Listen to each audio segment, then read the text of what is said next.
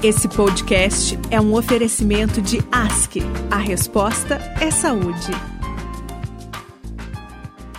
Olá, esse é mais um podcast Dicas de Saúde AsQ e hoje nós vamos falar sobre sedentarismo, um texto do professor de Educação Física Jackson Ricardo.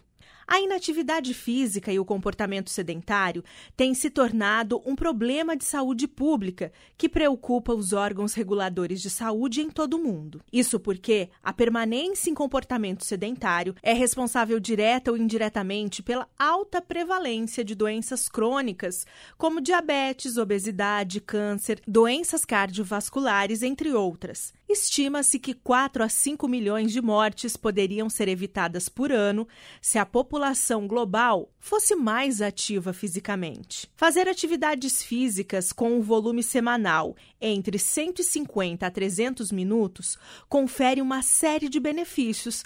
Melhora a qualidade do sono, auxilia a manter uma boa composição corporal, reduz estresse, diminui em até cinquenta por cento o risco de desenvolver diabetes tipo dois e alguns tipos de câncer e reduz em trinta e cinco por cento o risco de doenças cardiovasculares e em trinta por cento a possibilidade de desenvolver um quadro depressivo e de demência. Ainda diminui em trinta por cento o risco de quedas e em sessenta e oito por cento a possibilidade de uma fratura de quadril.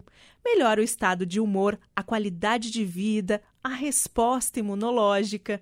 É importante ressaltar que falamos de atividade física que é conceituada como qualquer atividade com maior gasto calórico do que repouso, ou seja, atividades domésticas, uma sessão de yoga por videochamada, uma sessão de alongamentos, brincar com as crianças, jardinagem, entre outras atividades do dia a dia. Você não precisa ter uma rotina de atleta para ser saudável.